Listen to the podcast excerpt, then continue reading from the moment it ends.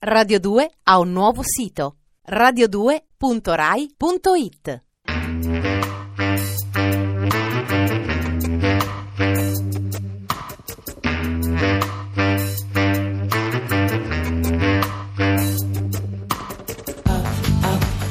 Alle 8 della sera, il racconto delle cose e dei fatti.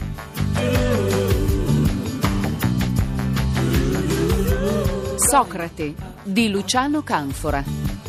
La situazione ateniese del dopo processo delle Arginuse è una situazione singolarmente grave.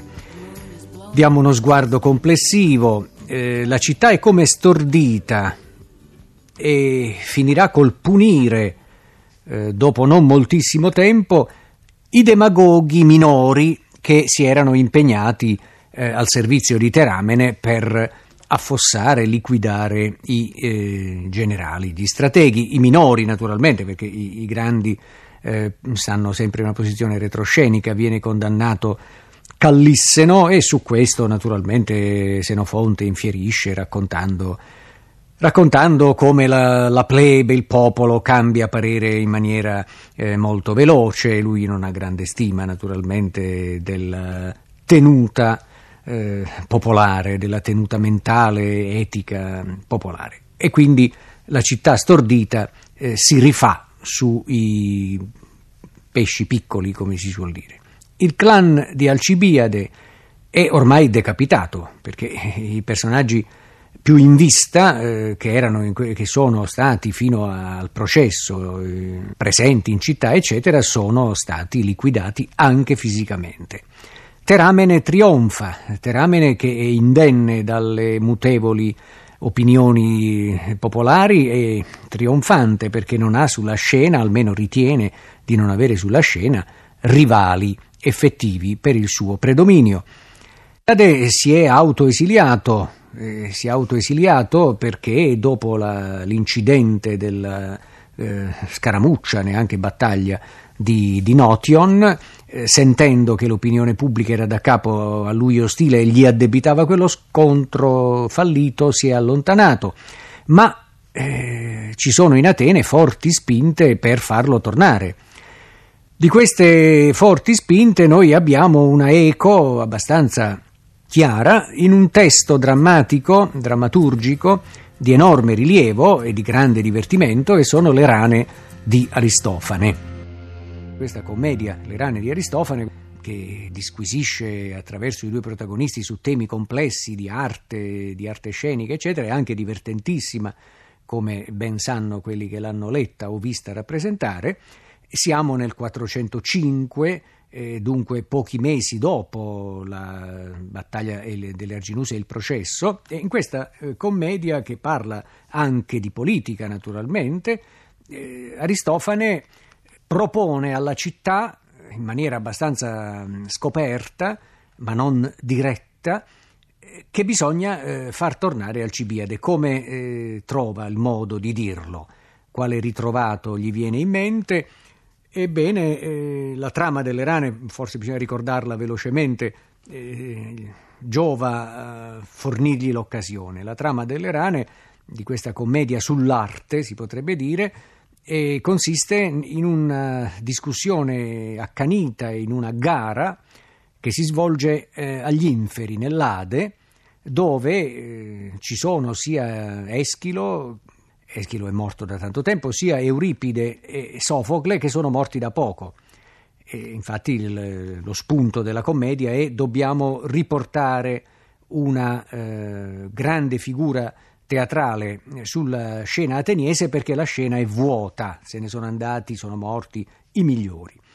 E in questa discussione si capisce chiaramente, nonostante tante tortuosità e complessità, comunque il pubblico capisce che eh, l'autore parteggia per Eschilo, per il grande vecchio del teatro tragico ateniese, rappresentante degli ateniesi di un tempo, degli ateniesi virtuosi, eh, del buon tempo antico. Quindi mh, mm, ci saranno anche lati in cui Eschilo viene un po' garbatamente preso in giro, ma eh, siamo in una commedia del resto, ma è lui che mh, mm, rappresenta i valori che il commediografo vuole rappresentare. E alla fine, dopo aver fatto fare tante prove ai due, anche comicissime, alla fine eh, il dio del teatro che sta lì come arbitro in questa disputa nell'Ade eh, pone la questione, beh, eh, bisogna far tornare Alcibiade o no?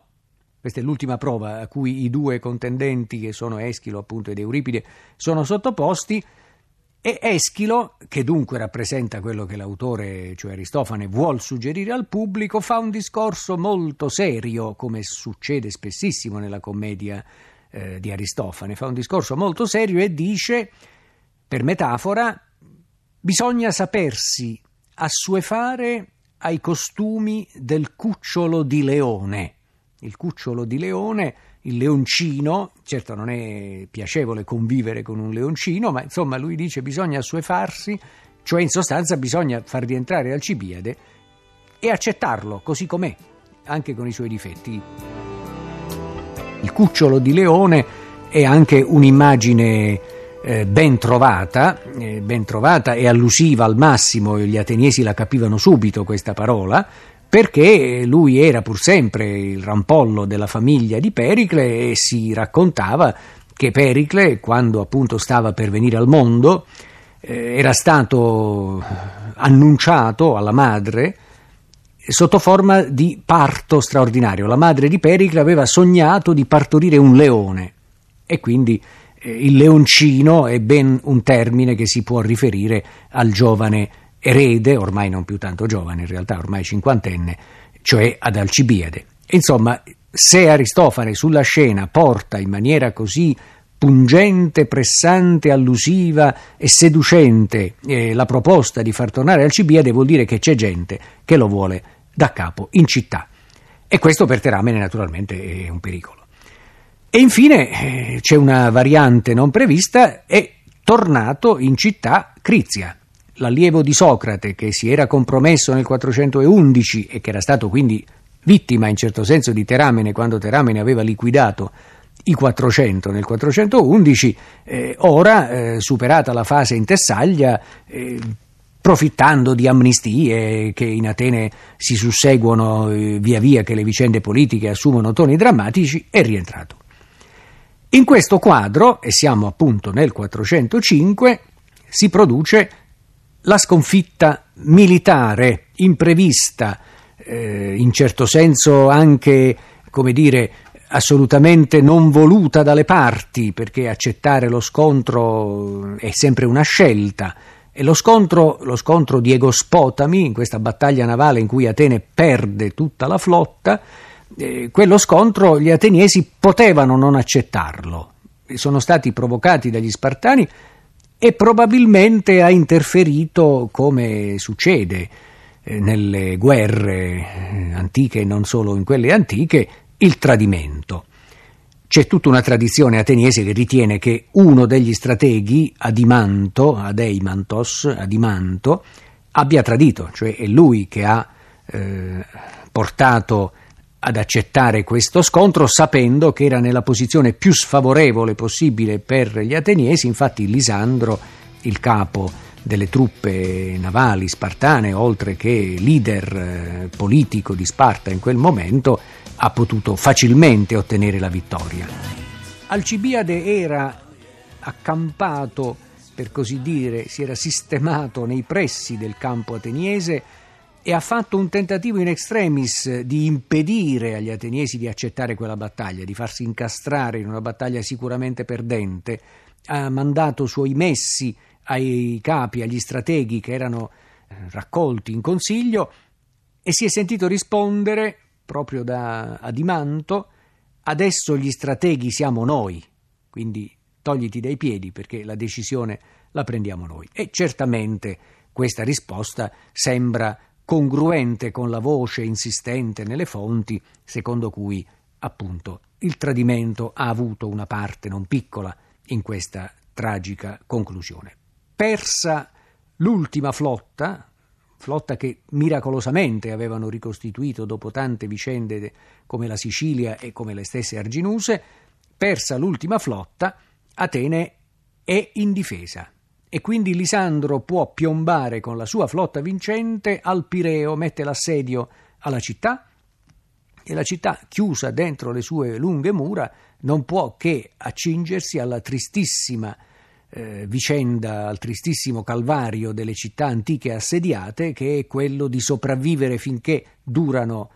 eh, le risorse, il cibo, e magari passare a casi di cannibalismo, come accadde appunto ad Atene, in questa lunghissima, tremenda attesa della fine che fu l'assedio di Lisandro, l'assedio inflitto da Lisandro. Il capo politico che, come abbiamo detto, in quel momento è al vertice, Teramene,